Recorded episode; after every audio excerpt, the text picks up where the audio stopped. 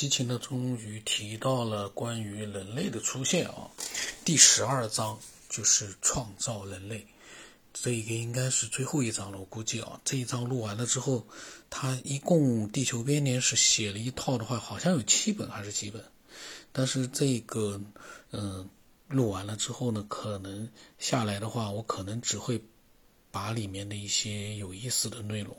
录出来就不能像这一本这样从头到尾的去看，因为有好多内容，说实话，当然了，过一遍就可以了，就引发不了太多思索。然后吧，就是，呃，我个人感觉吧，就是西秦他研究呢是这样是可以，但是我们去看的时候呢，无关的一些细节。太多，可是从他的角度来说，他不把他从头到尾的系统的说清楚的话呢，他就很难去得出他自己的结论。所以呢，能理解，但是呢，呃，如果说我我个人啊，我可能就更想看更精简的一些，就是概括类的一些文字，呃。为什么呢？因为我们自己思索呢，其实闲暇的时候想想没问题。但是如果这样一本一本的看下来，有点浪费时间了。就西秦呢，他嗯去写这本书花时间是值得的，因为他是在做一个自己的研究。可是我们呢，嗯，可能最终哦，嗯，看一些概括类的一些就是嗯文字呢。结论性的文字，我觉得就可以了，有点过分啊，对西秦来说有点过分。那么他说，他说这样的论断呢，由苏美尔人首次记录并传递下来，人类呢是被纳菲利姆人创造出来的。这样的观点，同时和两种理论产生了冲突：进化论和基于圣经的基督造人论。但实际上，书面文献中所包含的信息，而且仅仅是这个信息呢，能够同时证明进化论的合理性以及圣经故事的真实性，并且还显示了这两者之间其实并没有根本冲突。西秦现在是要把进化论和圣经故事的真实性，他全部都要，他是要让所有的人都嗯认可他的这样的一个研究结论嘛？我觉得吧，他的这段话，其我个人觉得是悖论啊。嗯，因为进化论，呃，你要是就是说含糊其辞的、笼统的去联系呢，是能联都都都能联系得上、扯得上。但是你要从根本性的呃角度，你去说到底人类是哪来的？那说实话，我个人觉得啊，跟进化论没有关系，就是人类的起源。那么跟这个圣经的故事呢，也没有，我个人觉得也没有什么太大关系，因为那是人人人类自己编出来的，我们现在不知道这个答案。但是有一点我肯定，我个人啊，个人认为，那不讲了，这还是讲西秦的这个内容啊。他说，在嗯史诗当诸神与如人一样承担着工作之时，这本书里面啊，史诗古代的一个史诗。他说，以及其他的一些详细的文献当中呢，苏美尔人将人类描述为既是神的造物，又是创世，呃，史诗中随着天体事件而开始的进化链条中的一员。苏美尔人坚信啊，人类的创造是在地球上只有纳菲利姆存在的时期之后的事。他们记录下一个又一个当人类还没有被创造，当尼普尔只有诸神居住时期所发生的事情的实例，例如。恩利尔和宁利尔之间的一些事情。同时呢，文献还描述了地球的诞生和上面的动植物的发展，而他们的发展顺序也刚好和进化论的观点吻合。苏美尔文献记录了纳菲利姆人第一次到达地球的时候，谷物耕作、水果种植和牲畜圈养的艺术还从没有出现在地球上。圣经与之相同的地方，则是人的创造是在第六天完成的。或者是这是在一个阶段这一个阶段之内完成的，《创世纪》也一样，坚信在一个更早的进化阶段中，地球上没有干净地球的这个内容啊，《创世》里面的就地球上没有干净土地的植物，也没有被栽种长成的植物，而人类也没有承受艰苦的工作。所有的苏美尔文献都坚称啊，诸神造人是为了让人为他们做活。对这件事的解释同样借马杜克之口出现在《创世史诗》里面啊。这个史诗里面说呢，我将造出一个卑微的原始人，他的名字将是 M.A.N，就人类啊。我将造出一个原始人工人，他们是将是为诸神服务的，这样他们才过得舒适。也就是说呢，人类呢就是为这些所谓的诸神去干活做奴隶的。嗯，你要这么说的话，那以前奴隶以前有奴隶社会这样一个阶段。难道他们服务的就是所谓的诸神吗？这明显不符合啊。那么他说，M A N 这个苏美尔语和阿卡德语中的特殊词语预示了他的身份和作用。他是一个 L U L U，就是原始人，一个原始人的工人，一个劳动者。人类呢，作为诸神的服务员被创造出来，这绝对不符合古人的奇怪思维。君王、统治者、主人，他是意思就是说呢，圣经时代神就是主、帝王、君王、统治者、主人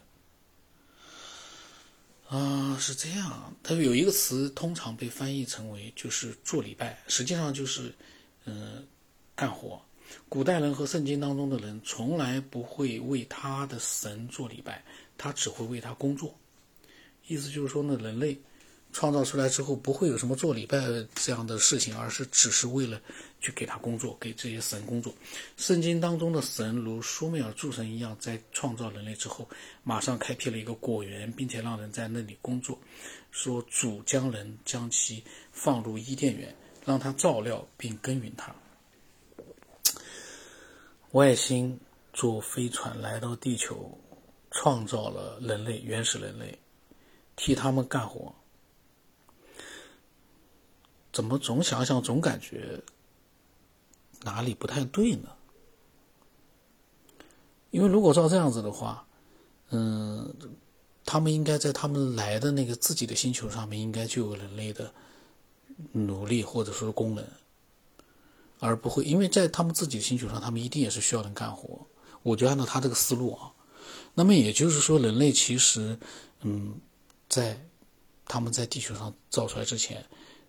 就应该是在他们自己的星球上就应该有，然后呢，也是这样的作为功能。那这样一来的话，人类其实，呃，在嗯这个里面所讲的他们的来源的那个星球上，包括地球或者是其他的他们所到的，呃一些适合嗯原始人生存的星球上都会存在。人类不可能单单是存在于地球之上，但这里面又有一个问题了，嗯，西秦之前他所讲的我没有看到，我就是地球它的一个起源，最早的地球它是没有水，肯定是没有水，那么后来有了水、海洋，然后又有了嗯各种植物、各种生物，可是他现在所讲的就是人类。是他做出来的奴隶。那么那些生物、那些植物哪来的？而人类为什么又和地球上的生物？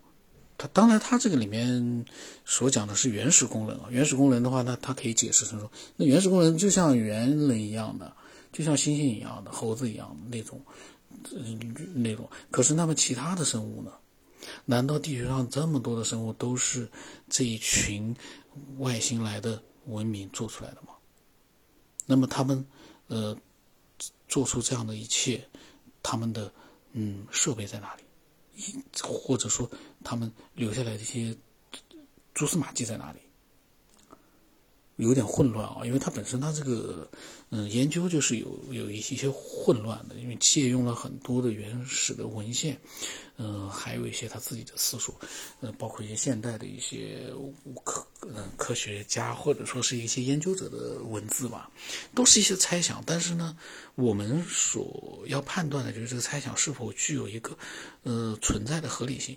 如果说根据我们的大脑的思维逻辑就能推翻它的一个存在的真实，呃，就是可信度，那那能推翻的就可以把它推翻掉了，剩下来的就是更合理的。我个人觉得，我们再往下看啊，因为我不能没有看完就做很多的设想也不是很合适。那么他说之后呢，圣经描绘主在日间的微风当中漫步花园，现在花园里有新成员了，由他照料这一座花园，这与在苏美尔文献当中诸神吵闹着需要工人为他们提供轻松和休息，又有多大的区别呢？嗯。然后说，在苏美尔版本当中，造人的决议是众神在他们的会议当中商议出来的，很有象征意义的。创世纪中声称这一这是一个神的功劳，使用了复数词语叶洛因。希伯来语原版圣经当中的上帝，如呃翻译成中文则是上帝们，呃来就是表示单数形式的上帝并用。哦，那他的意思就是说，创世纪里面他是里面是说。翻译成中文其实就是上帝们，那不就是不是一个上帝了？然后他说用一段，嗯，惊人的话语呢，记录到就是主门这有个门，括号里面有个门啊，意思就是说呢，不是一个主了。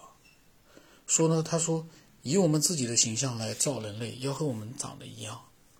那么谁是我们？是要根据哪些形象来创造人类？创世纪并没有给我们这个答案。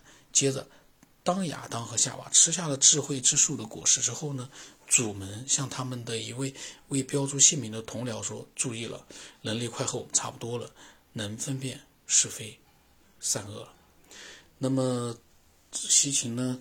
呃，不管怎么讲，已经进入到了我就个人觉得很有兴趣的一些内容，就是关于人类的一个起源。但是他到目前为止，因为他后面他自己的各种想法我还没有看到。到目前为止呢，就是说，呃，还没有就是感受到那种非常强烈的那种呃接受度。就是我一直有一个什么观点啊？人类的起源，就算我录了这么多期节目，我。让很多人觉得说进化论真的是不可能，但是呢，与此同时，我们要承认的，我好像之前节目里讲过的，我们没有任何一个可靠的猜想来解答我们心目当中的疑问，到目前为止都没有，都有很多的漏洞。那到目前为止，你要是比如说小孩子，你要让他成长，教育他的话，人类是怎么来的？那么从目前的各种各样的猜想里面。进化论反而是比较能够拿出来去做一个合理的，就是划一个小小的一个，你也划不了大圈，因为你要说的太多的话，说实话，人的思维逻辑就能够感觉到会很有很多疑点。那么，但是呢，在学生时代，你去教育他，人是是这样来的，进化论演化，是怎么说呢？是反而是比较好的一个想法。但是呢，你如果没有跟他讲。清楚，这是目前来说猜想之一，或者说呢，这就是一个从头到尾就是一个猜想，没有任何的证据来证明的，那么会好一点。可是现在呢，很多的人在没有经过自己的思索之前，他们就已经把这个当成了唯一的一个答案了。这就是一个问题，所以网络里面有很多人说：“那你你没有上过学吗？进化论你都不知道吗？”或者说你，呃，就是你凡是去质疑他的时候，他就会来那么阴阳怪气来一句：“哦，你是小学毕业还是小学没毕业？”就是各种各样的，那网络面很多，我就不去多讲了。意思就是说呢，现在的一个最大的问题，有一部分人他容不得任何质疑。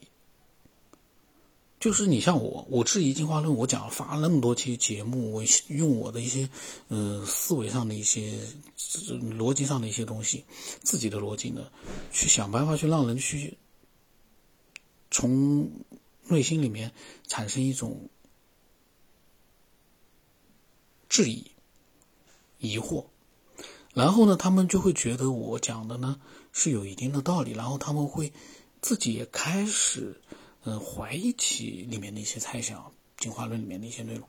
那这样一来的话呢，我是理性的，通过我的想法去做到了这样一件事。但是网络里面有很多人，就是他们啥都讲不太清楚的。但是呢，他们喜欢说你又不懂，你或者就是直接就是说人家就是呃民科啊，没有文化呀，或者怎么样。当你只剩下这样一种方式去面对质疑，呃一些。比如说打比方进化论或者演达尔文的这样的一些想法的人的时候呢，那我们会更接受谁呢？我就相信我理性的去发表我的想法的时候，我并不知道真正的答案，但是呢，我能够让很多人去疑惑、疑问。现在我们很多人所讲的进化论，那么这就是我这个节目的最大的意义，就是理性的去思索一些东西。但是我们不知道答案的时候呢，我们也不排斥一些嗯和现在的。也不叫主流了，就现在的很多人的一些没有去更多的思索，呃，脑袋里面固有的一些在学生时代去留下来的一些，呃，好像以为是唯一答案的这样的一些人呢，嗯，会有影响。我这都随机录的啊，所以随机录的话，有个问题就是有的时候呢，讲讲的就忘了。前面讲了些什么东西，嗯，但是另外一个呢，我录呢，从做这个节目到现在这么多年，我录一直是呃非常随意的去录。那么很多人呢是不习惯的。我的节目的分数里面打一分的人很多，他们嗯有各种各样的一些比较就是低级的一些留言吧。因为我看了一下，大多数这样打一分的人呢，嗯，都不是那种理性的人。他们以为所有人的节目都是跟那些念稿子啊，或者是声音非常完美的那样的一些播音员，就是那种统一的模式。不是的，我是，呃，录出来给喜欢的人，就像类似于我自己跟他们在讲一些想法、聊天一样的。那么就是声音小了或者怎么样了，我说实话，嗯，可以声音录大点。但是那样呢比较费力，所以呢我声音比较小，因为因为正常的聊天不是声音太大了，我我一般声音那种比较刺耳的我一般都不听的，就声音小的你音量开大一点，有杂音的话你就别听了，或者你觉得这个录的内容你也不咋接受的话，你就不用听了就可以了，这是一个正常的做法。但是打一分呢，我就一直我就有的时候我在思索。他的这个是不？因为我我现在又把留言关了。前段时间留言开了，可以评论一阵子。有有有些人留言呢，就怎么讲呢？嗯，多余。人的时间其实是很宝贵，想想东西，想想事情，其实挺好。但是你把事情、经历哦、情绪全部用在你听了我这个节目你不爽，嗯，我可以理解，因为我的节目呢。说实话，很多人都会不太习惯，但是呢，我也录了这么多年，我录给自己玩录给喜欢的人去听，嗯，这是我个人的一个嗯表达的方式。我要是把录清楚的话，我我不愿意去费那个劲，随意一点，是我个人的一个习惯，随意一点。所以呢，不习惯就别听了。因为我有的时候我是这样啊，我看见有人，比如说，因为他要通知嘛，打一分的，然后呢，我基本上我全部都拉黑掉的，因为我在想，你就不要听了，因为呃，情绪不可以，因为听一个录音就受到影响，你不听是最好的，这就是我个人的想法。结尾的时候扯扯远了，嗯，那么嗯。我这个可能就西行的这个第一步，可能很快就会录完。录完的话，如果有意思的话，我我自己觉得有兴趣的话，会录一些后面的一些内容，但是会精简很多。第一步呢，每一个字都看过，我感觉花的时间太多了。